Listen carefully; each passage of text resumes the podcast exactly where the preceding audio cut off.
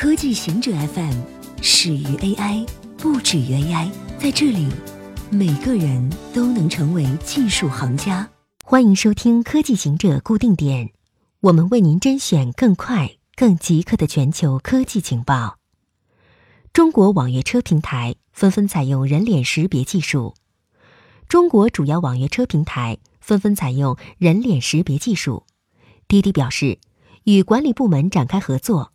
动态核查平台司机和车辆信息，定期核查人车资质状况，加强风险防控。通过人脸识别、客服回访及线下核验等手段，加强线上线下人车一致性审查。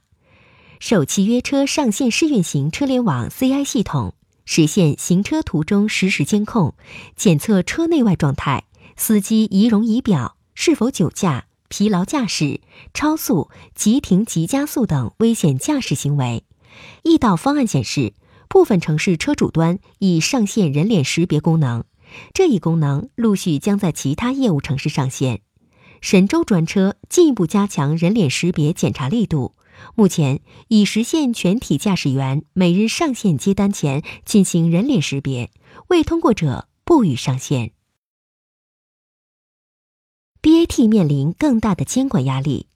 中国三大科技巨头腾讯、阿里巴巴和百度正面临更大的监管压力。金融时报援引传闻报道，腾讯和阿里巴巴可能会分拆。这两家公司市值之和最高时超过一万亿美元，现在仍高达七千三百亿美元。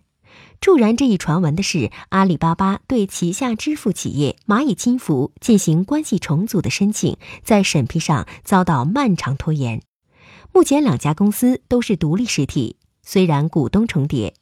阿里巴巴曾在二月宣布将终止利润分享协议，以换取蚂蚁金服百分之三十三的股份。此后，北京方面一直保持沉默。麦肯锡如何与中国做生意？《纽约时报》的一项调查显示，在中国一百家最大的国有企业中，麦肯锡至少为其中二十二家提供了咨询服务。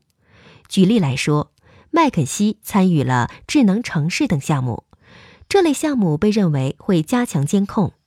麦肯锡在六月的一份报告中写道：“例如，警察巡逻不可能无处不在，但预测分析可以在正确的时间、正确的地点部署巡逻。”苹果调整 iOS 动画。苹果本周向 iOS 用户推送了更新，调整了强制应用关闭的动画，试图避开旧型号 iPhone 在中国的销售禁令。福州中级法院上周一针对苹果部分旧款 iPhone 机型颁布禁令，这些产品被指涉及侵犯高通的两项有关图片尺寸重新编辑以及触控屏幕应用程序管理功能方面的专利。但旧型号 iPhone 并没有下架，苹果声称自己满足合规要求，但仍将更新软件描述为解决可能存在的法律合规问题。以上就是今天所有的情报内容，本期节目就到这里，固定时间，固定地点，小顾和您下期见。